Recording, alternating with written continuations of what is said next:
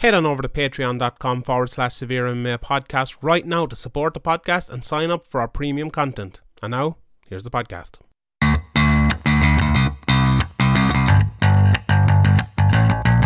Graham McDonald is an idiot. Sean Sheehan of SevereMMA.com. He even has the audacity to call himself the quote unquote pod god. This is Severe MMA. Severe MMA. Severe MMA. Severe MMA. The Severe MMA podcast is finally here.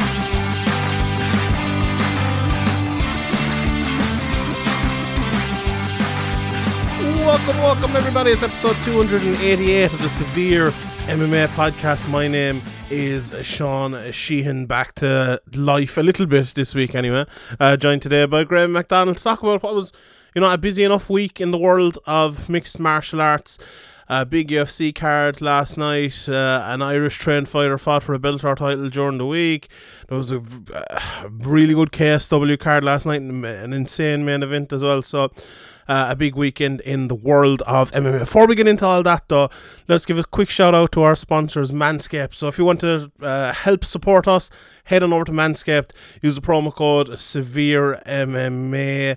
Uh, Manscaped are the best in blow the waist men's grooming. They offer precision tools for your family jewels.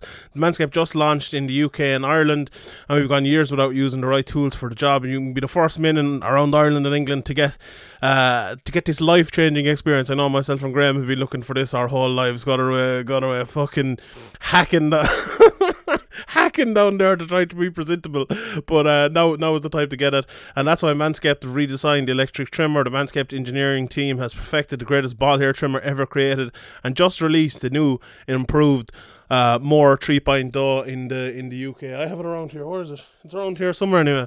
Uh, I, my room was clean there the other day and it's gone fucking missing. So it's around here somewhere. I was looking for it. Uh, and the third generation trimmer features a cutting edge ceramic blade to reduce grooming incidents. Uh, uh, when I tell you it's premium, I mean premium. The bathroom. Uh, oh, oh, Jesus Christ! Is that what you're on going? Is that? I, I think you have that too close to the microphone or something. My one sounded way better than that. The um, the battery lasts ninety minutes, so you can take a longer shave. It's waterproof, so you can use it uh, in the shower. It's one of the coolest features. Is the LED light. I love that. That's brilliant. Uh, it's really really handy, and it uh, illuminates the whole area. They've upgraded to a 7,000 stroke RPM motor with quiet stroke technology. And let's not forget about the charging stand to show your more off. Loud and proud because intelligent design stand is convenient charging that powered by USB. And if you're listening to me speak right now, I want you to experience it firsthand. Uh, let's get that bush to tush clean. So get 20% off and free shipping with the promo code severe at manscaped.com. Make your testes their besties. Get 20% off. Free shipping with the code severe at manscaped.com. 20% off. Free shipping manscaped.com. Your balls will thank you later. Graham. Now, where's my one? Help us help you. Help us. Where the fuck is my one? Hold on, I need to find my one. Where's it? It's off like it's off the walking. Oh, is that it? Oh, hold on. No, I don't know where the fucking thing's gone. Someone there'll be a fucking hell to pay. Hell to pay, Graham. My fucking Your, manscaped. your Pat, Pat probably shaving his balls with it now. Just slide, slide it back into your bag later. like, where the fuck did that go? Where did that go? I actually I'd pay my my niece got her uh, um junior cert results this week and she, she was looking for money so I paid her to clean my room and now everything's upside down. I know where fucking things are. My fucking manscaped has gone flying. But sure look, these things happen in MMA. Anyway, Graham, before we get into all the MMA and all right, I just wanted there was one thing that kind of came up on Twitter this week. So it was the it was the anniversary of McGregor versus Alvarez, which I'm obviously you know and everyone listening to this podcast knows is like one of the best performances ever. But I put up this tweet about um like I thought it was a culmination of one of the most uh, I use the word extraordinary uh, sequences, like 11 months a year in the history of MMA. So it started with McGregor beating Aldo, then the two Diaz fights, and then the, the Alvarez fight. So the quickest one of the quickest knockouts in UFC title fight history, beating a guy who's undefeated for nine years, coming in on short notice, taking on Nate Diaz, losing, which was unbelievably extraordinary, and in the second fight, winning it over five rounds in a in a fight, which I picked Nate Diaz. You know, a lot of people counted him out, and then coming back and going. uh, So he went from 145 on short notice, went to 170, then back down to 155 and won a title and became a double champ. Like we we have to remember sometimes in MMA, right? And I saw a lot of people were putting up, oh, what about Jon Jones? He beat like Shogun and Rampage and stuff. There, there's been some great runs in MMA, right? Some great years, some great six months, some great 11 months. But we have to remember, right? If you're if you're a soccer team, right, and say Liverpool are playing, right, and, and they beat Man United this week, next week they beat uh, Man City, next week they beat they're playing the Champions League, they beat Bayern Munich, and the week after they're playing Real Madrid and they beat them. It's a fantastic run, but it Did doesn't. you mention Man United? Yeah, it? 14 in the Premier League in the middle of November. yeah, but it's not the same as that happening in a combat sport. It's not the same as like just win after win after win is not the same as like having a big huge storyline behind you or having a loss in the middle of it and coming back all in a short space and selling that much uh, that many pay-per-views and becoming that big of a star. Like MMA and boxing as well to to a certain extent in a, in a different sort of way are prize fighting sports. They're combat sports. They're not like other sports. It's not just win after win after win. You know, t- and all you have to do is look at the likes of Tony Ferguson. All you have to do is look at the likes of Leon Edwards.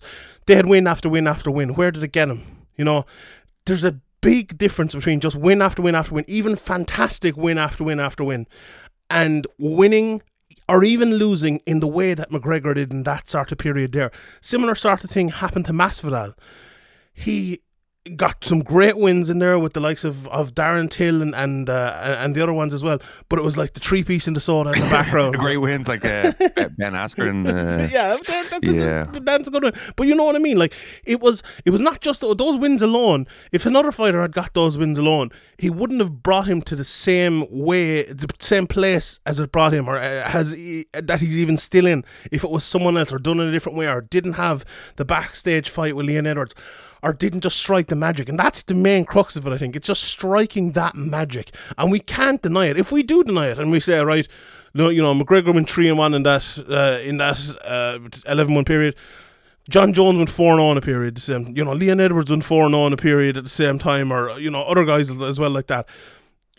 It's it just shows a complete misunderstanding of MMA, and I think my my main point here is MMA and the way MMA has been covered and is being supported is changing a lot these days. Uh, MMA back in the day used to be like me and you, Graham, kind of people who were fans of the sport and kind of came into it, uh, and were kind of for, for for us at least, I think we were kind of forced to cover the sport because there was no one else covering it, and we kind of brought our joy and love into it. Now over the years, it's been maybe dwindled away a bit because there's just so much stuff and all, but we, I think we still have that kind of understanding and and love for the actual sport deep down. I think there's a lot of people covering MMA today who don't actually have that, who don't have the love and joy for the sport or the understanding of the sport. They got into the sport because they realized you can, uh, you know, you- can fucking get like good bandwagoning. SEO score. like the- yeah, yeah. exactly. It's bandwagoning, like the fans bandwagon. People think, oh, this is like, you know, I can do this and become, you know, Mm-hmm. relevant in this space and make money. And they don't, re- maybe they don't really realize that MMA media is not really making any money. But I suppose, you know, um, people see something rising, as Dana White used to always say, the fastest growing sport in the world. People hear stuff like that and they want to jump on board. Maybe Yeah. they don't have the, the knowledge or the passion, but they, they want to be involved. Yeah, indeed, and like. I, I think it's it's in a different way. Maybe they have the passion, but it's like I, I know uh, uh, I was talking to people before, and they have the, the passion for like journalism or the passion for being like, like involved in something, but maybe not the passion for the actual sport of MMA itself, which is fair enough. But you, I, I think people consuming MMA media and people consuming the sport in kind of the way it kind of should be consumed, if you know what I mean, or the people listening to this podcast or other big MMA podcasts, um, kind of sh- deserve the the sport to be covered. I think like people have a responsibility to do that. And people who've been around a long time. It's not just people who've been around a long time. There's some people who come into the sport and have a love and joy for the sport. Like even Ian O'Neill who started writing for us.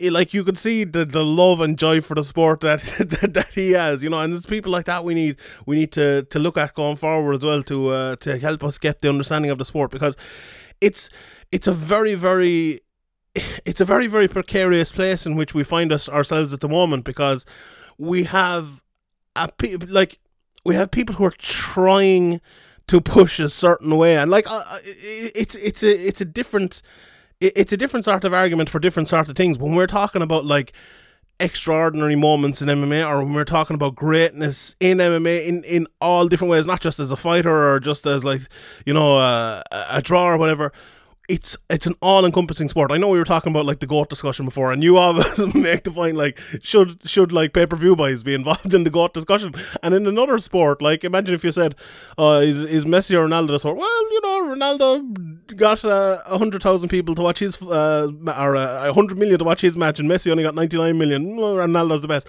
That doesn't come into it in other sports, like so. I don't know. It's MMA has always been a very all-encompassing sport, I think, and I think it'll continue to be that way. And I just like think there's can be a bit of a revisionist history as well. And I think you know, we I remember us when we were kind of watching those Sakuraba. Um, uh, career retrospectives and people like that, we kind of made mention of the fact that we weren't there at the time. Like, you know, some people tried to make out as if they were, but like we were there at the time for these McGregor fights coming up and for these Jon Jones fights coming up.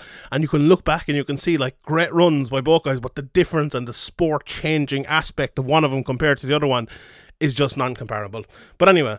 Uh, I don't know why I, I, I just like I saw a few people replying to that tweet during the week, and I was like, this is worrying that people don't get this. Like, they just don't get what MMA is. MMA is not just like a sport, it's not just wins and losses. If it was, we wouldn't have stars like McGregor, we wouldn't have stars like Masvidal, we wouldn't have big fights last night like Felder versus Dos Anjos that people like really cared about and people got into, and that was a really good fight. Like, I think Luke Thomas tweeted out about uh, Dos Anjos that we boxing doesn't have a Dos Anjos. It doesn't have a guy who, um, you know, lost fights coming up, then became a champion, then lost a load of fights again, went up a weight, went back down a weight, and now is a contender again fighting the main events. That's a thing that's, you know, only in MMA. And I'm glad we have that in MMA because it's not, you know, if if MMA, if every time you took a loss, you were kind of written off, and it, it, it that happens a, a small bit, but like you can come back again it, would be a very bad sport. It'd be a very, very harsh sport if that happened. Uh, and I, I love that we have fighters like Dos Anjos and we have people who can kind of come back. But anyway, however, let's let's get into that fight, I suppose, Graham. Now, now that I mentioned it, what did you think of the? I, I suppose first of all, before we get into the fight, Felder cutting weight. He said he wore. He, he's go on. What were you going to say there? I was going to say clear 48 47 for Felder. Yeah. yeah, I forgot about that. I forgot about that. Nearly as bad as you as your as your uh, your earlier scorecard or your earlier round round card. Yeah, we we'll get into that. we'll, we'll wait for that. I was going, yeah, people are people are giving me a severe abuse for that. But anyway, um, because you're wrong. my, my, probably Mr. Mr. High and Mighty Judge.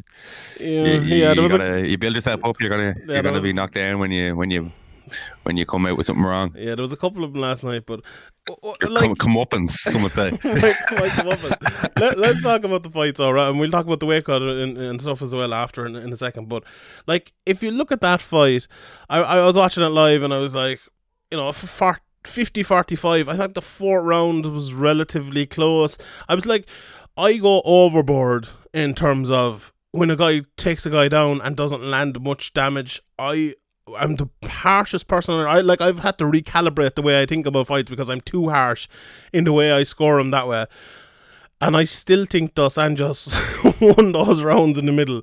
Now the, the the first round, okay, the first round I think every judge gave that to Dos Anjos. It was a relatively close round, fought out and a lot of it in defeat, but I think Dos Anjos won it. The second round I thought it was the most dominant round of the fight. Dos Anjos just took him down and uh, and like to kind of just beat him up. It was I thought he was winning on the feet as well, you know, relatively well, but you know, even when he did take him down, he was just like beating him up there. I thought it was a dominant round. Third round as well, not as much action, almost nothing in the in the third round. But Dos Anjos was winning that fight, and the fourth round was the same. And Dos Anjos caught him with that shot near the end, and I think you can't ignore that. I, I think he won that, and in the, the fifth round, he won. Uh, he won again, even uh, even better. Now the one of the judges yeah. gave rounds two, three, and four to Dos Anjos. I definitely, yeah. I, I, I, could see, see four. four but yeah. Not two. Definitely not two. Even three at a stretch, but not two two. and three. No way, no way. Not two or three. It's just uh, when they when they started reading it out.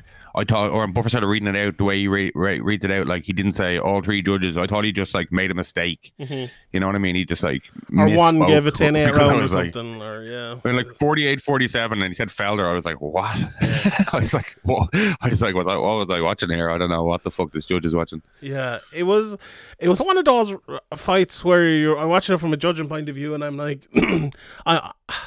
I, I got to 30 27 I'm like right it was I suppose it was a closer fight than that but there's n- you I don't think there's an argument for Felder in any of those rounds. And it, like came to the fourth round and I'm like you know okay there's an argument for him there. And in the fifth round there wasn't. I'm like all right it's this one is like a, just a simple I know it's never as simple as we make it out in fairness. And I uh, like I don't want to go to judges union or anything but like it was Chris Lee who gave the fight 48 47 to Felder and there are certain fights who that that can be blowaways you know that can uh, can look like blowaways, can look like a 50-45, but then there's, you know, a couple of close rounds in there, maybe even three close rounds that one someone just nicked.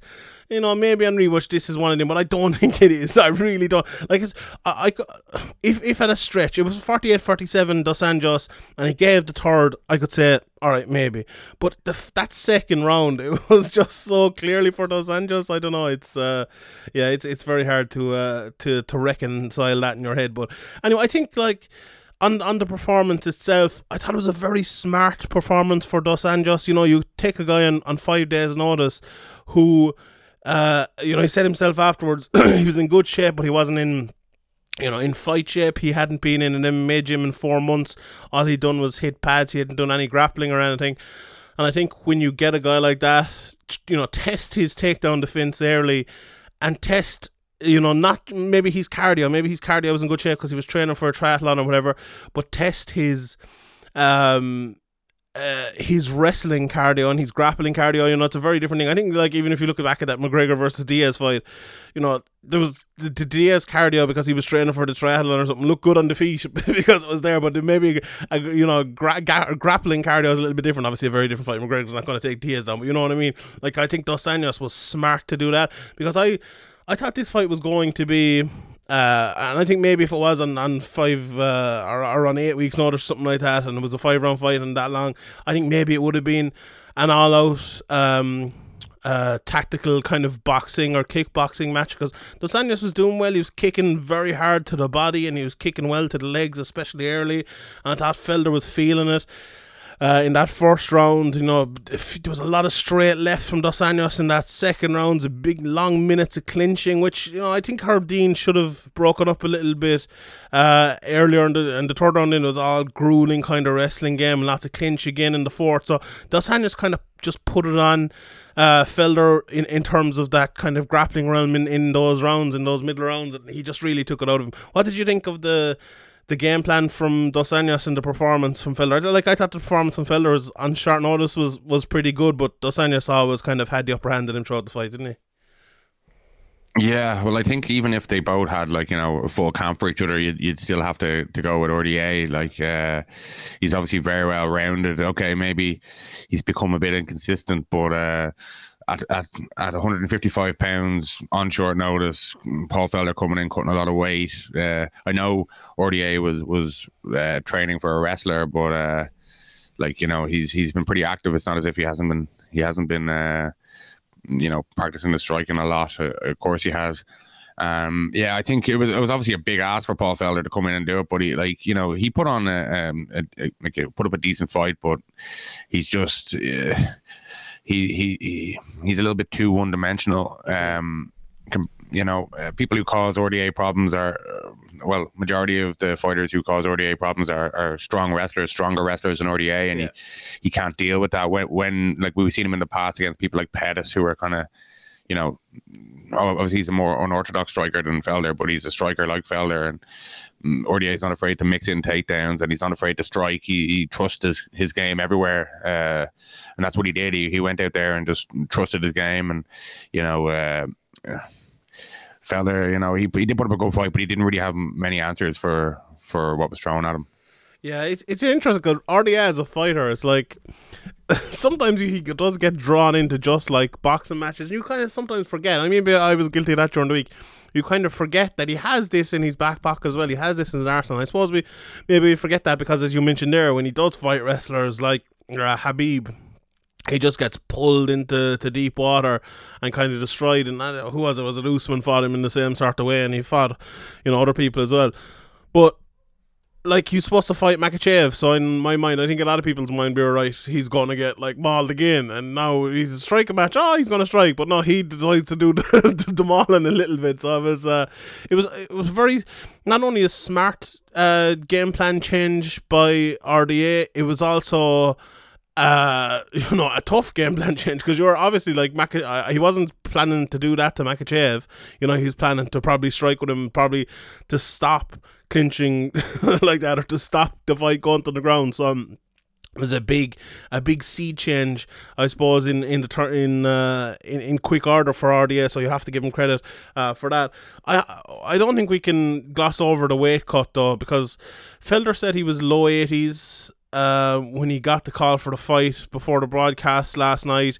I think uh, Jim Edwards put up um, a photo of him on the scale from a recent event. Now, maybe it wasn't that recent, but he was weighing in the 90s. I think he was come, do, as I mentioned, he was doing a triathlon and training for that, so I'm sure his weight was down a little bit. But you're cutting down from, say, I don't know, 185, 183 or whatever, and you're getting down to 155 in, I, I think, five, six days' notice. So thirty pounds, you're getting Paul Felder to cut weight to fight five rounds with no training behind him. Felder has fought at 170 before. Dos Anjos has fought at 170 up until his last fight, I believe. Now, I know Dos Anjos wants to come down to 155, and that was kind of the reason Felder gave, but it, I, I I don't understand why Dos Anjos couldn't wait until his next fight to come down to 170, you know? Why, in on short note, okay, fair enough, if you're fighting uh, Makhachev and you're wanting to come down to 155, but Makhachev, that fight was cancelled. And you this fight was just a savior. You know, this fight was just kind of saving the card and saving Dos Anjos' place in the card. And at that stage, you take what you can get. You know, and I I, I just think we are in a, a, world obviously in the middle of a pandemic and all where cutting weight is going to make it tougher on your immune system and everything like that just just in on, on uh, in in that realm but and also just cutting weight itself is a dangerous fucking game and on five days notice, like, why would you put Paul Felder through that? It's a fight that is, I, am looking at the, the rankings here. Paul Felder is ranked number seven. Uh, RDA isn't ranked at uh, 155. He's ranked number 12 at 170. What difference does this fight make? Like, look at RDA one. Who's he going to fight next? You know, maybe he'll fight, I don't know, Beneil Dariush or Kevin Lee or Makhachev again. This fight means nothing it's a good win for RDA, and you know the both guys pick up their money, but it means nothing in terms of the divisional rankings. It, it is a fight that easily could have been at 170. Felder would have had to cut the weight. RDA himself, I'm sure he had to he has to cut weight as well. He wouldn't have had to cut it, and we could have had a lot more safe. Now, okay, Paul Felder went in there. He he gassed a little bit. He said himself, mm, did it play an effect? I'm sure it had a little bit of an effect, but it didn't look big in there. But I think the thing is not in the fight, and it's not. Uh, I think these guys have great ways of recovering from cutting that weight, but it's cutting the weight itself, getting down there, and how dangerous that actually is. Just why would you take that unnecessary risk? Like it's a thing we really need to to get out of it's a, a, look okay for fights, and I, I argue the McGregor versus uh, Poirier fight should be at 155, and the reason why is the exact opposite of what I said there a second ago. It's because it means something. You know, it could be for a title uh, with Khabib gone, or if not, at the very least, it's the the next contender. If Khabib is sticking around, if he's fighting at 155, whoever wins McGregor versus Poirier is going to be fighting next. So it means something in the division. You're putting yourself in place to be the next in line. This one is just not that at all. All this was was just completely unnecessary 30 pound weight cut, putting someone in difficulty for absolutely no apparent reason. But anyway.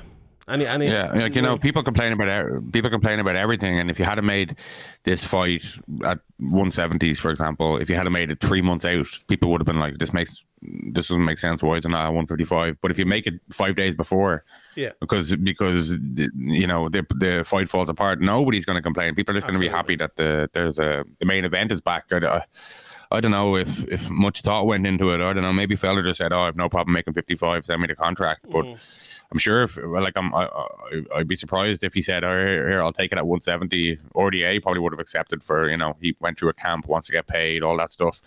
And the UFC want the main event, so I, uh, yeah, I don't know. Maybe maybe Felder just said, "Oh, I can make 55, no problem," and that was the end of it. But yeah, in hindsight, or not even in hindsight, even before the fight, you, you, you did think, "Oh, this is unnecessary for this for these guys to cut down to 155." Yeah, and I like some people were like, "Oh, it's great, Felder made the weight. He's a gangster. He said he'd get down to 55 at 155, and he is. He's a gangster. Fair play to him. But like, why? it makes no sense. And I know, you know, we have um, you know, kind of a, a rich history of doing this in, in different ways. Like um, Paul Brown was talking last night about Paul Redmond having to cut the weight to get down to 145 to get into the UFC, and like. And, uh, Chris Weidman for Demian Maia as well. And I'm like, okay, they're great, but they're, they're different sort of situations. Like Paul Redmond was his first fight in the UFC. Chris Weidman was getting like the first big fight of his career against Demian Maia. This is different. Like Felder and RDA.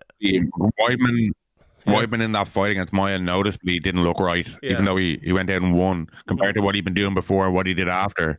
Uh, directly after, he he didn't look himself because these you know these weight cuts are, are no joke. These guys are cutting a lot of these guys are cutting as much as they as much as they can. You know, there there's no margin for for slip up or error. Yeah, hundred percent. Yeah, and like we need to get away from that. We we need to look back at things like that and say, how the fuck did we manage to do that? As like especially with like fair enough. Like let, let's say RDA is the champion at one fifty five, and Felder has to cut thirty pounds to get down to make championship. Fair enough. Uh, Like. Uh, It's it's a it's worth the you know the, the Yeah, fucking juice is worth the squeeze, Yeah. but not for some random fucking main event that makes no difference. But anyway, uh, n- next for RDA, I think the Makhachev fight makes sense. I think Felder said he's he's uh, he's staying on, so you know there's lots of fights around there for for Felder. You know whether it's Dariush or or Kevin Lee or Iaquinta or someone like that. Lots of fights around there for Felder as well. So, um, we'll talk about Reese McKee in a second. But Let me run through quickly the rest of the card. First is the last remnant of me, my fucking sickness get out of me. Uh, Khaos Williams got a beautiful KO of Abdul Razak Alhassan. Perfectly timed tweet from me came on, Yeah. on screen. it was like someone's gonna get hurt there. And like five seconds later, uh, Abdul Razak Alhassan got absolutely fucking bodied, fell like a tree. It was uh, it was. A Yeah, I thought I thought it, I, I thought that uh, uh, that it would be the other way around that Mm-hmm. he'd be more dangerous uh, very early in the fight and uh, but obviously Khaos Williams got a beautiful beautiful finish Mm-hmm. but uh, yeah uh, you know I don't know even even with that win it's kind of hard to know where Khaos Williams is um uh, like you know you have a you knock out a guy in the co-main event uh, you know you, you think oh that's that's a huge win but Yeah. I don't know. Does, does how much does it actually do for him? Why? I don't know why. Why Like, you? I think if he, I think if he if he if he if he had a no, I think but if he had a went out there and kind of you know beaten him uh, over over 10, 15 minutes, we, we kind of find out more about Khaos Williams where he is. Obviously, it's it's great. He shows he has knockout power and you know he's not afraid to trade with these big hitters. But just kind of I thought we might find out a bit more about where his game's at. But obviously for him, it's perfect. You know, you go out there, you you get a KO, you probably get a bonus. I didn't I didn't see the bonuses, but I, I he probably got a bonus, did he? Uh, he did, yeah. Him and Sean Strickland. Fight at night was Felder versus Yeah. RDA, which I thought was very. I thought there was at least two Mm. better fights than that at night, but however, uh, yeah, it was, look, it was a good maybe KO. I'm, maybe I'm biased, but I I, I thought the the McKee fight was Me was better than the, the 100%. Felder fight. And I thought the, the Kay Hansen Cory McKenna fight was better as well. That's that's another fight as well that uh, afterwards I was like, hooray for judging because I thought uh, McKenna had won the fight from the bottom, uh, and especially in the third round. Now, you can look back at the fight, and I think all three rounds were actually maybe closer than they looked. if uh, and uh, the, all three judges gave it 29 28 and all three judges gave the first two rounds to McKenna and I think I actually thought the third round, maybe not her best round. I'm not sure if it was the first or the second. But there was one round that I think McKenna was kind of clearly winning. I think it was the second. If I'm, I, I don't know. But the third round, like Hansen was on top for a lot of that round, but McKenna was Yeah, landing the m- much the better stuff. She was landing elbows from the top. Okay, McKenna went for uh, or uh, Hansen went for um a head and arm choke, which was relatively close. So you definitely score that. But then McKenna ended up getting on top towards the end of the round as well. I thought she won the third round. I was like, oh, hooray, they, they scored the third round for her. And then none of the judges actually scored the third round for her. But however, I like. It was I, I thought it was one of those fights where all three rounds were close and I think McKenna's bottom game in the in the one round where maybe Hansen was on, was on top in the first two whichever it was um, McKenna was landing from the bottom as well in that round and I think she deserved to win it, it like it, it was one of those fights where it could have been 30-27 McKenna the way the the way the cards came out, but it would have looked very, very fucking harsh. And you know, it's it's it's one of them. I definitely think she deserved to win, but it, it, it's a fight that you know you have to kind of look at the the criteria. And that third round was close as well. They were all you know they were all close to be honest. It was one it, like it was literally a fight that could have gone 30-27 either way but i think by the by the the, the law uh, by the by the, the criteria i think it went the right way even though maybe i don't agree with all the rounds going the right way but however um Ashley Yoder beat uh, Miranda, uh, Miranda away in a Granger. Very good, uh, very good win for there, her there. Even though it was one of the most boring fights ever. Uh, Sean Strickland beat uh, Brendan Allen. Looked really good through his hands well. Uh, you know, very unorthodox looking. Sean Strickland always is, but he's power and you know, Bisping kind of compared him to himself, which is not a bad comparison to be honest, but uh, really good, uh, really good win there. And then he called out Bisping after like 1777, we beat the English, and Bisping was like, all right, who cares? that was very funny for American thing. Um, Kanako, yeah, especially when Bisping is from Cyprus. yeah, indeed. Yeah, he was only talking about his Cypriot roots there the other day, actually. But uh, Kanako Murata beat Randa Markos 30 27, dominant there, some takedowns and things, not much happened. Tony Gravely beat uh, Geraldo de Freitas. I actually missed that because I was watching Katie Taylor. Uh, and in the first fight of night, Don'Tale Mayes beat Rocky Martinez by unanimous decision. A heavyweight fight, two big meaty men slapping meat. Terrible, useless. Uh, yeah, and like looking through that card, it's hard not to argue that Morono versus McKee was the, the fight of the night.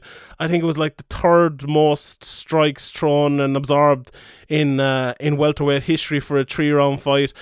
A really good back and forth. Um, I, know you were giving out to me. Maybe I scored the second round from McKee, but I, I scored it overall to Morono. And I thought the second round was very close. So I scored 29 28 at Morono. I could have been 30 27. I know people giving out to me said, "Oh, you're smart the Irish lad," and all, but fair enough. I, it was one of those fights where McKee came out eh, like we we talked about Rhys McKee before, and I think Rhys McKee's not maybe not his best attribute, but his most Eh, he's like the thing that te- that tells me Rhys McKee can be a really really good fighter is how cool he has looked in previous fights and how comfortable he looks in there. And early in this fight, I don't think he looked that comfortable. You know, I, I think it took him a while to get into the fight and by the time he kind of got into the fight, I think Morono had reddened up his face. He'd landed lots of shots, lots of big shots, and you're kind of fighting from behind at that stage. Now, I think he did a great job coming back into it in the second. I think his jabs right down through the middle were really, really good. And even in the start of the third, he was fighting well until that mouthpiece incident happened, and then Morono was able to take him down and, and clearly won the third round. But it was, it was one of those fights where you know. It, I scored the second round for Morono, but maybe that I made it look like a closer fight than it actually was. But it was on. I, I think a lot of people after watching that fight, it was funny. I was reading for some reason. I, I oh I was looking at the, the video of the the mouthpiece thing, and I was reading the comment section on Facebook for an, an odd reason. It was like Americans and stuff. I saw a lot of them saying oh Rhys, you know Rhys McKee is a very very good fighter. He just needs and uh, okay maybe they were listening to Bisping and kind of parroting what he was saying. He was like they're just he just needs a bit of experience in there, and I really think that's it. Like uh, okay we might be a little bit biased, but we've seen Rhys McKee and we know how good of a fighter he actually is, and I think with if he's given another chance, if he's given like, I, I, and it's not just matchmaking as well. I, I don't think Morono was a particularly tough matchup.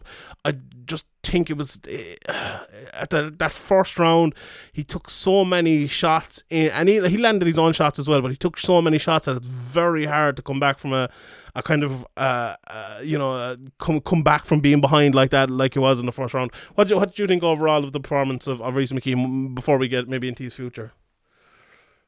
Yeah, he definitely like he, he usually he starts slow uh, or he starts fast in his uh in his you know uh, regional days or his mm-hmm. his pre UFC days, yeah. and th- this time he kind of you know he, he's not used to fighting from behind, and obviously he, he took a good bit of damage in the first round, and obviously um you, you know when you're 0 one in the UFC, you got you got smashed in your first fight, like the pressure's on a bit, maybe that played into it, but he, yeah, he didn't look himself. Um, I, I don't know about the 170 thing. I know everybody seems to be in agreement that 170 is good for him, but I don't know when he if he can still make 155 and have that reach advantage and you know have that strength advantage.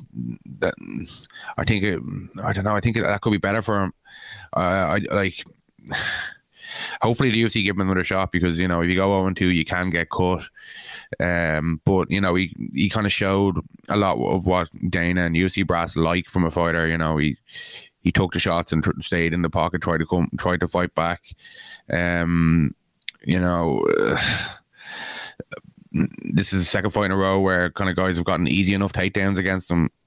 Think maybe he's going to have to, you know, improve on that, or maybe maybe at welter or uh, maybe at lightweight it might be a little bit easier to to use his, his distance and to the guys are obviously not as not as strong generally.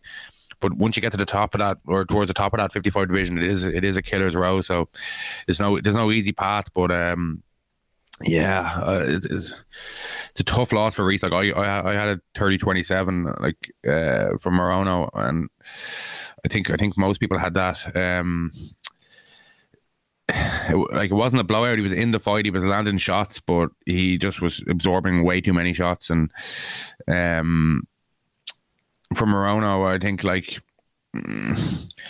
he, he fought a really smart game plan. Like you know, he mixed in takedowns, he mixed yeah. in he mixed in everything. He's he's obviously more experienced in the UFC, and as Bisping was talking about, like you know, it does take uh, it does take some fighters a little while to kind of find their feet in the UFC, and kind of no matter what they've done outside the UFC, like some guys can come in straight away and just just do it, but other guys it does take a little while. So hopefully we we do see Rhys with a with a like not an easy matchup, but a, a winnable, you know, closely contested matchup uh, in the UFC for his next one.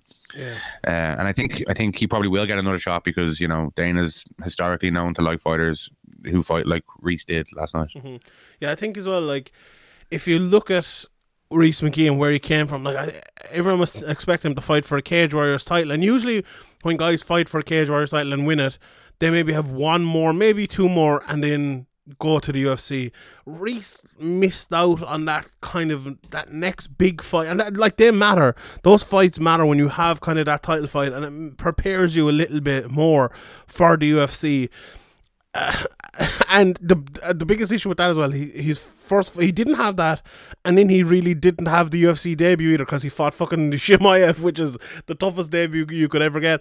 And he came into the last one, looked a little bit nervous, I thought, and didn't fight his best fight. Like I think and like okay, I might be a little bit biased here again, but I think Rhys McKee is a better fighter than Alex Morono, and I think I think he, you know on his best and on on Morono's best, I think Rhys McKee wins that fight, but it, that just didn't happen last night.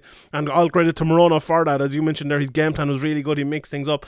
I thought Rhys, like he got taken down a couple of times, but he got back up most of the time as well. So I thought he did uh, better uh, there. Yeah, in the, in the third round, he like was on the bottom yeah, and he slapped round, on like a, a, a fucking uh, body triangle. It's like mm-hmm. Jesus, you, you, you're you're losing this fight. You, there's no benefit to having the guy in your in your body triangle from the bottom here. You need. I don't know what the thinking was there. Like, you know, I don't think it was tiredness because they just had a fucking 25 minute break while they searched for the fucking mouthpiece. Yeah. I think that might have benefited Morono. He did seem to be gassing a little bit more, but. He reset him with a lovely kick to was... the body as well just before that, and it, that definitely hurt him. Yeah, and uh, like that, yeah, yeah, I think it did benefit Morono all right, but uh, like the, the, uh, when you're talking about 155, I think we, we talked about that before, and you know, the, I think the one argument for that is well, there's a lot of arguments for it, but the argument that he could go to 155 is maybe he's a little bit more money now being in the UFC, but two losses in a row, not getting the bonus here, which he probably should have got, I think it hasn't earned that much money yet. Probably what like twenty grand, twenty four grand maybe from the UFC, which is not a lot of, of of money even to keep you going when you you know haven't been able to fight it for a while because of the pandemic and things like that. So you know may, maybe it'll see him through and maybe he'll be able to get a camp and get to one fifty five for his next fight. But I probably not. I don't think he will eh, just because of what he said himself. But you know, I, I don't think it might be the worst move in the world when you can do it healthy. We can do it full time when, you know, when it's, you know, if he loses his next fight, I think he probably will get caught, unfortunately. So, it, you know, you're taking a chance. I don't know if you should take the chance or not. It's, it's for people smarter than me maybe to to make that call. But uh, yeah, I think it's uh, it's definitely something I think they need to think about if they get another chance. And it's not, you know, it's not guaranteed. There's a lot of ins and outs in the UFC at the moment, but I, I agree with you. Like, I think he will get another chance. I think he deserves it, especially after that Chimaev fight taking that in short notice, and especially after a very, very good fight last night. But well, we must talk about this mouthpiece thing as well. You know, for it was one of the the weirdest things I've ever seen in UFC history. So, like, Rhys was kind of against the cage, hit a shot uh, and his mouthpiece flew out and then like flew underneath the grate underneath the cage and they spent about literally about 10 minutes looking for the uh, for the mouthpiece someone went to the back got another mouthpiece but i think by the time they had kind of gotten that um they had got the mouthpiece back off washed it off and they kept fighting I, I, I okay. A few things have happened like that before. Actually, uh, um, I think it was Dan Tom put it up uh, last night, or maybe it was uh, yeah, I think it was Dan Tom put it up about another fight that happened before, but years and years ago,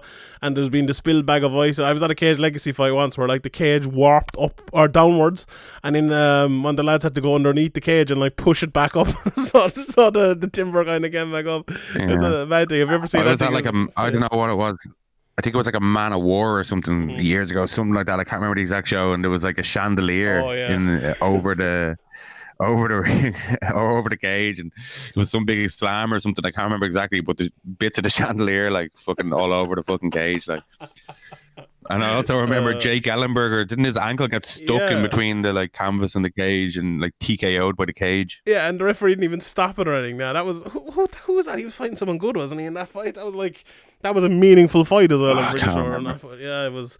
Yeah, that that that definitely did happen as well. But yeah, interesting. Um, interesting to see what happens next with Rhys and hopefully gets another shot. And look, credit to Alex Morono as well. We I know we are biased towards the Irish guys, so uh, good good performance yeah. well from Alex He's Morono. coming back off uh, getting KO'd yeah. by uh, by your man. What's his name from from the Khaos Williams or uh, Khaos? yeah, yeah, yeah.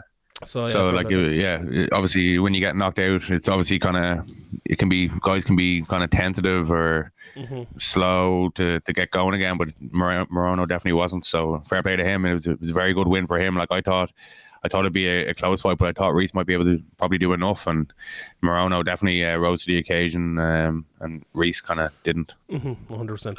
Uh, we'll just have a quick look at next week's card before we move on to the other cards that happened this week no, it's it's a card that if you're uh, someone who doesn't watch MMA and you looked at this and you thought, oh, who are these people? You know, maybe I know Shevchenko or something like that, but I think it's not a bad card overall. You have some very good fights like uh, Ariane Lipski versus Antonina Shevchenko. I think that's a good fight.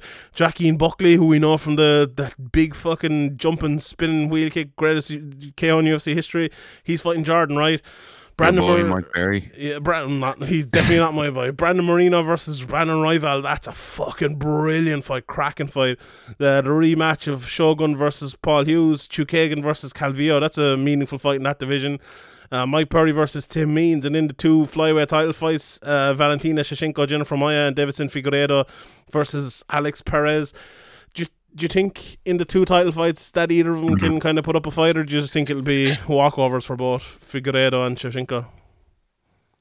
Yeah, I think for Shevchenko it'll be a stroll. Um, Perez might cause a few problems, but I, would be very surprised if Figueiredo wasn't wasn't leaving here with his with, with his belt and another victory. Um, yeah, the Mike Perry Tim Means fight is it's hard to pick. You'd probably have to. Mm, I don't know, maybe Mike Perry, but Mike Perry is like every time I see him fight, he kind of looks like he's there for the taking, and yeah. even when he wins, yeah. so yeah, that, that one could go either way. Um, uh, yeah, the the rematch of Shogun and Paul Craig. I don't know if anybody was calling for that, but somehow we got it. Would have been good in Glasgow, maybe, but yeah, on, this card, uh, it's a good fight. Though. I don't mind seeing that. I, I think the um, Mike Perry reminds me a little bit of Paul Felder in terms of like he is if you're to look at Mike Perry and say his style, he's like a power striker, even though he doesn't really knock anyone out that often, like or not knock high level competition out. I think Felder's similar. Like he does, he. I was looking at his record last night. Okay, he knocked a couple of guys out in 2017, but no.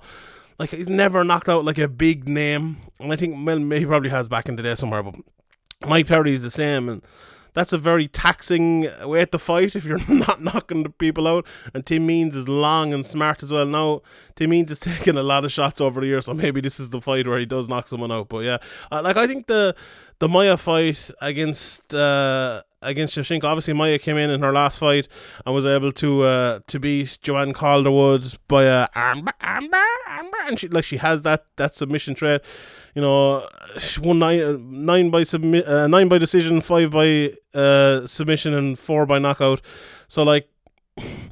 I, I think if you're fighting someone like Shinko, you probably need more of a threat than that. You know, she's lost to Chookagian a couple of fights ago, which probably doesn't bode well for it. She had some good wins, Alexis Davis and Roxanne Modafferi, but I yeah, I struggle to see her uh, her winning this. I think Shevchenko will just do what Shevchenko does. You know, use her jab, step in with elbows, maybe get some clinches. Uh, you know, maybe she could take it to the ground. That might be a little bit dangerous, but I, I think uh, I think Shevchenko will kind of just walk through her. And then the Perez fight, like I think Perez, he beat Formiga by TKO leg kicks in his last fight. He beat Jordan Espinoza before that, Mark De La Rosa before losing to Joseph Benavidez but he's a he's a really exciting fighter. I think he's the sort of guy who will go out there and he will throw his hands and make it an exciting fight, which against Figueiredo will probably play into his hands. I think Figueiredo is someone might be like one of the most underrated fighters in the UFC at the moment, which tends to happen in, in the flyweight division. But he's a really really good fighter, and um, I think he's someone who. Uh, who will go on to kind of dominate that division. Now, I'm saying that Perez will probably go out and beat him, but uh, yeah, I think it's uh, I think that's a, a really good fight, but I think it's one that'll be a good kind of like two round fight until Figueiredo kind of knocks him out, maybe. But uh, yeah, look, looking looking forward to it. Uh, kind of two demolition jobs at the top of the card. Perry versus Mean should be fun. Chookagian Calvillo. It's an interesting fight. If it goes Chookagian's way, it might be a bit boring, but if it goes Calvillo's way, it might be a big win and mean a lot for that division. Uh, and Shogun versus Craig is fun as well. And the, the undercard is all fun. Nicholas Dalby as well back here against Daniel Rodriguez, Alan Jouban on the under undercard. Uh, so yeah, some uh, some good fights there. Um, let's talk about uh, the the Pedro Carvalho versus uh, Patricio Pitbull. I did a, a podcast over on Patreon about his patreon.com forward slash severe podcast. I actually didn't work for some people, oddly, but anyway, we'll, we'll talk about it a little bit here.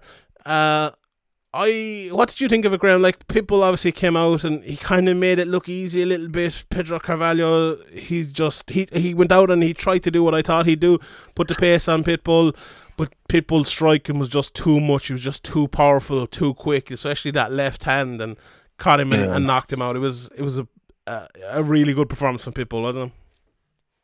Yeah, even before the knockout, there was a few big shots that seemed to to rattle uh, Pedro as well. Like uh, you know, when you rush in kind of open like that, it, it, at, at, a lower level, it can it can it can work a lot better than mm-hmm. you know somebody like Pitbull, who's well able to to fight in every kind of aspect of the game. If you're, he's able to counter, he's able to lead, and he's got big power. And it was obviously a tough ask for Pedro to to to go there and win. But uh, as far as Pitbull goes, it was a it was an extremely good and efficient performance and a, a great win for him. Yeah, hundred percent. Like it's you know, there's not much. Yeah, it's one of those. Like, would you be a little bit worried, like if you're say an SBG fan coming in here and you see this happens, kind of uh, Pedro Carvalho, um, Kiefer Crosby's last fight is maybe not a similar thing happened, but he kind of got boxed up a little bit on the feet, and we saw James Gallagher's loss. I know it was a few years ago. It was a similar sort of loss like that. Is that would that be a worrying thing for you as a as, as an SBG fan that like a lot of their defeats and I know it's from a gym that produced Conor McGregor, one of the best strikers we've seen in MMA history, but is that a little bit of a worry, do you think? Um yeah, well I think this this fight was a bit of an outmatched, you know, this yeah, this Pedro uh, Pitbull fight was a bit outmatched, but yeah, the, over the years people have said, you know, that the that the kind of boxing or striking basics are uh, are kind of shown uh, sometimes or a few times over the over the past few years to be lacking a bit with uh with uh, some SBG fighters. But yeah, I think like I think not just SBG, a lot of guys from a lot of a lot of guys from a lot of camps, a lot of new kind of fighters, like guys that have not been around for for maybe ten years or whatever. Mm-hmm. A lot of them have a lot of flashy kind of techniques or a lot of flashy strikes, but don't yeah. really have the like the bare basics down. Mm-hmm. I think everybody wants to be that, you know, that big KO highlight reel striker or whatever. But you, in order to set all that stuff up, you you need the the left or right, the, the head movement. You need the you need the basics yeah, of boxing, it, striking, and that's kind of what people is, isn't it? He, like he he doesn't try anything crazy or mad. Like he throws a few kicks and stuff, but like he throws the basics well. He throws a nice jab, nice one two, nice left hook, you know, and uh, you're you're dead right with that. And like I, I think Carvalho is one of those guys Yeah. where well, like people like for example, Con- Conor McGregor when he first when he was first kind of making his rise, throwing loads of spinning kicks, all these kind of highlight reel moves. But what was getting the job done was the the left, yeah, you know, the the boxing. Yeah. The head movement, the range, the distance, the, the, the left hand, the right hand, like these are what sets everything else up. So, yeah, I think obviously it's not the the most um, glamorous, uh, or the mo- maybe it's like um, you know it's more fun to train throwing taekwondo kicks than it is to Mm-hmm. you know throw your jab, bring it back to your chin, you move your head. Like it's Yeah. maybe more tedious, but it's it's got to be done. Like uh, Yeah. I if you- when you get to the highest level, you're gonna get picked Yeah. apart without it. a lot like this as well. Though I think a lot of people, and I saw I think Artem Lobov coming out saying it, and Will uh, I think Will Fleury and a few more people said. Pedro's the type of guy who will come back from this, you know, and he's still early in his career, about 11 and 4, you know, only been fighting in, in Yeah, SBG he's for 24, seven fights. 25 years old. Yeah, so like this is, and he's an exciting fighter, and he has some of those good fundamental techniques in terms of his go forward striking, uh, get better defensively, head movement and things like that. I, I think it, you know, it's probably it's not definitely not the end for Pedro Carvalho, and coming up against someone like Pitbull, you know, who's had thirty five fights. You know, there's people talking about him as the best featherweight in the world, I, and I put it out. Uh, uh, where do you think uh, Patricio Pitbull is in terms of uh, how how well he do in the UFC? And a lot of people are saying, you know, he'd fight for a championship or be top five or something like that. And we don't usually see that with Bellator guys. I think that tells you a lot about people now. Would he beat Volkanovski? Would he beat Holloway?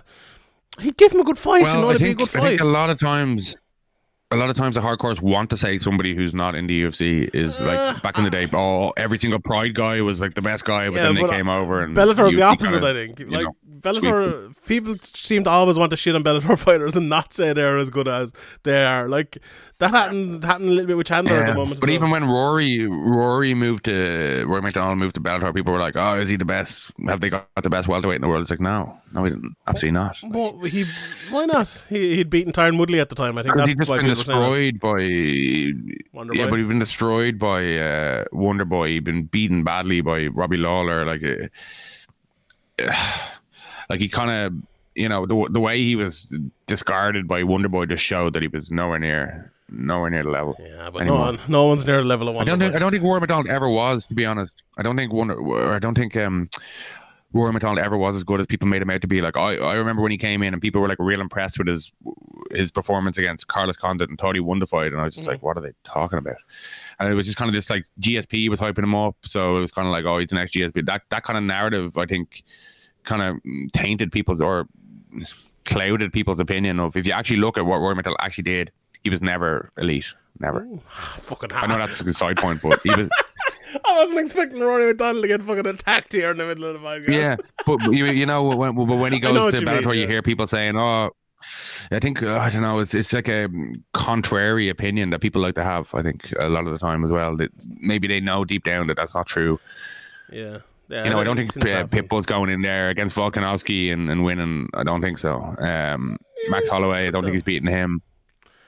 He's definitely good, but I, I, I definitely don't think he's the, the best featherweight in the world. Like he could go out and prove me wrong, but I'd be I'd be surprised. Yeah, I don't think he'd beat either of those guys as well. But like, would he beat Magomedsharipov? Would he beat Chan Sung Jung or Josh Emmett? Or like, I think he'd beat most of those guys. I think he'd destroy Jeremy Stephens. I think he'd beat the likes of But Dan if we're Ige talking and about the best, the best in the world, Mm-hmm. yeah. Yeah, yeah. well, it's There's a that's difference between story, between, yeah. between one of the top guys and being the best guy. Yeah, that is very true. That is very true. Uh, anyway, elsewhere on that card, uh, well, uh, Pitbull goes on in this Bellator featherweight tournament's been going on for fucking ever. Uh, he's fighting Sanchez, I believe. Oh yeah, Emmanuel Sanchez is a good win on this card. The tournament, the tournament, the tournaments in Bellator aren't the same without Joe Warren in every division. Yeah, just leg lock. Leg Remember, he used to fight every fucking tournament. Yeah, great man. Joe Warren. Bring Mexico, bring back Bjorn Rebney. Um, but yeah, Emmanuel Sanchez had a great win here. Just kind of put on a pace and won via cardio over Daniel Weichel, but a, a good, uh, good win there. Uh, Yaroslav Amosov in the co-main event beat Logan Storley as well. Um, a kind of a grueling sort of fight with a lot of uh, a lot of exchanges and a lot of ground fighting and and you know, not the best fight in the world, but a, a good grueling sort of fight, the kind of fight I like. Um, under that, then we'll get to Aaron Pico in a second, but Kerry Taylor Melendez, I thought she looked phenomenal. She got a uh, first round rear naked choke. Her striking looked really good. Okay, Emily King four, fell to four and four now, but she had a good performance in her last fight, so I think that's a little bit of a better win than maybe it looked there. People were making out. Uh, many more are going to win. Jarna Lugo, Lucas Brennan, Roman Fernaldo, Trevor Guida, but Aaron Pico, like. Aaron Pico is a weird one because I, I made this point over in the podcast I did in Patreon, but I make it here again quickly. I, I'd be interested to see what you think. Like, I think Aaron Pico, because of like the defeats he's had earlier, ha, because of the, the early defeats he's had in his career, has been changed into a fighter where he is being kind of more careful and more safe and more intelligent in terms of his game plan. And I actually don't think that suits Aaron Pico as a fighter or as an athlete. And that's mm. that's maybe an odd thing to say, but like I think Aaron Pico, right, if he had won his first fights and had become, you know, go to 10 and 0 or whatever it is, well, how many fights, you know, he's you know, 10 fights, yeah. So if he's 10 and 0 right now, I think Aaron Pico would be like this explosive monster fighting really hard for the first two or three rounds. And obviously, didn't fighters have to change when they get into championship fights and things like that to, to fight over five rounds. But we always see that. But I think Pico is you know made or is designed to be a fighter like you know Vitor Belfort or Conor McGregor or something like that. Yeah. fast twitch fighter and he's not that anymore. And I think that takes away something from him. Now he's very good and we obviously saw he, he has bits of the fast twitch when he knocks a guy out like this with a big overhand right. But I just don't think Aaron Pico is the fighter that he is like supposed to be or he is destined to be because of those early losses in his, in his career. What, what do you think well, maybe maybe those early losses and how he lost them. I think his first fight he got dropped with a big overhand and then guillotined. Yeah. So and then he had two KO losses in a row. So maybe his chin isn't isn't up to it. You know, isn't up to that style of fighting. Maybe he's maybe it's not even just his chin. Maybe it's in in his in his mind. He's more afraid to take these shots. And um, as you were saying, if he had been kind of if he had been slow rolled more, maybe he wouldn't have this kind of complex of of not not wanting to do that, but you know.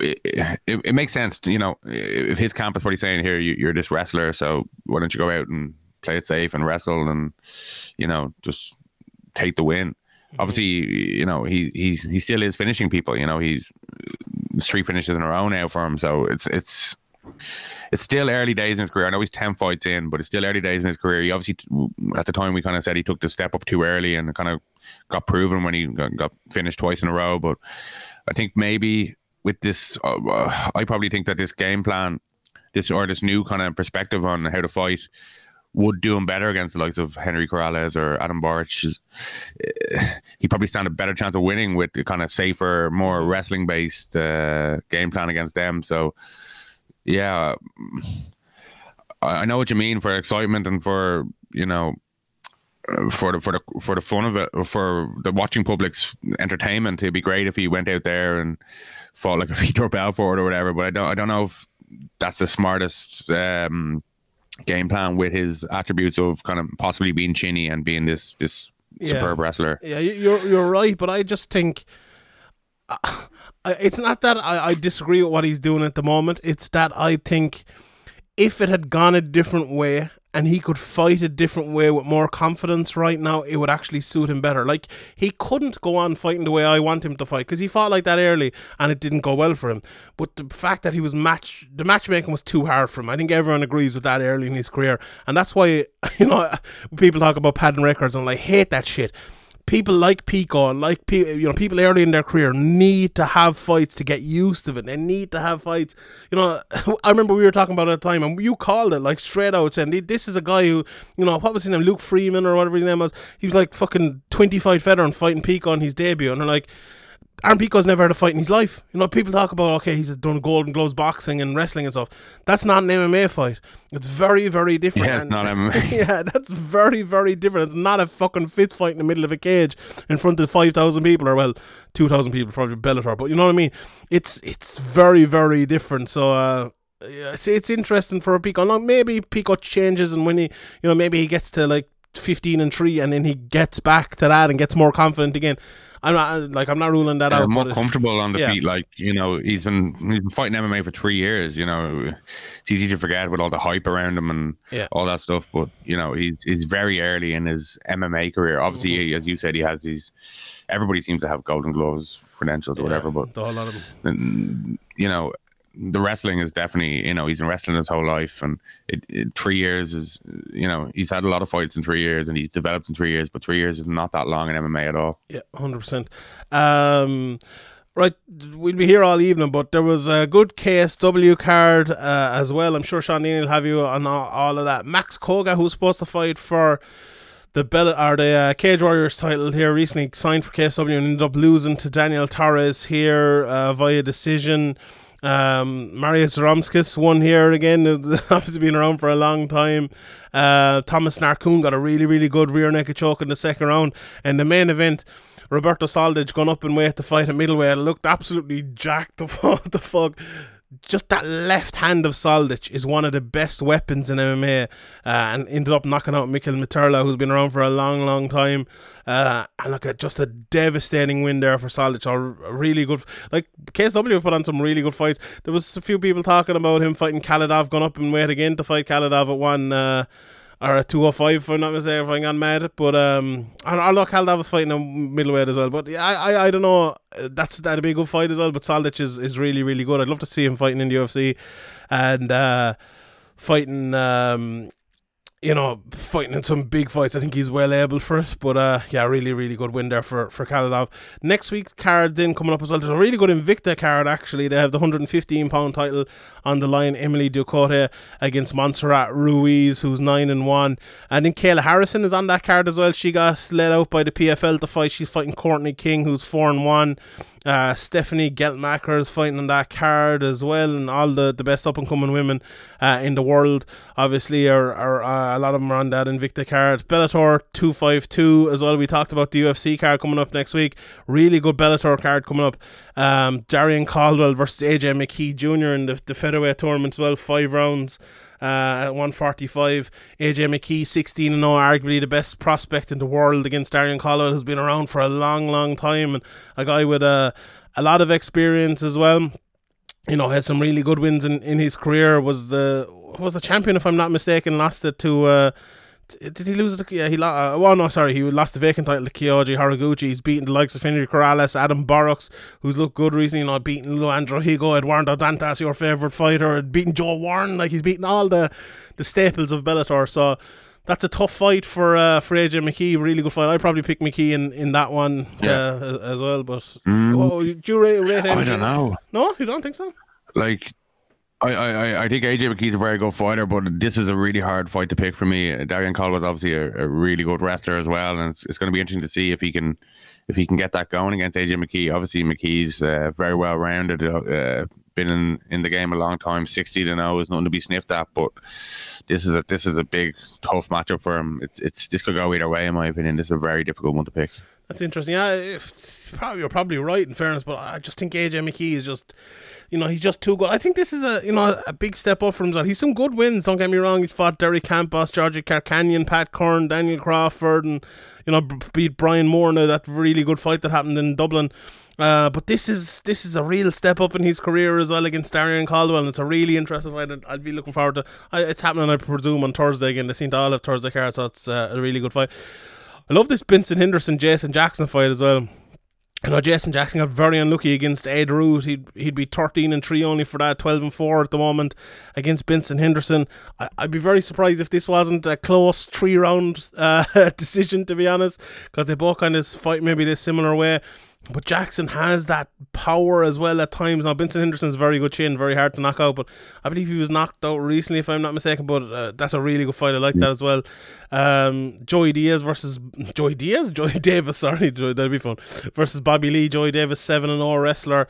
Uh, Raufeon Stots versus uh, Keith Lee. And Jeremy Kennedy, Mike Bazette, Lance Gibson Jr., Shane Crutch, and Baby Slices on this card uh, as well, and some other people. So yeah, not a bad card at all by by Bellator this weekend. So some good uh, MMA coming up over uh, over the next week all around the place. Um, Cage Warriors coming back as well in December with three cards. We have Andy Stevenson put up a few of them. I think the uh, Joe McColgan fight has been announced. Um, I think John Mitchell is actually off the card. Um, so uh, that's unfortunate for him. Jack McGuire, I think, has been announced for on the card. I'm sure the likes of you know Ian Garry, Paul, Paul Hughes been tweeting about it.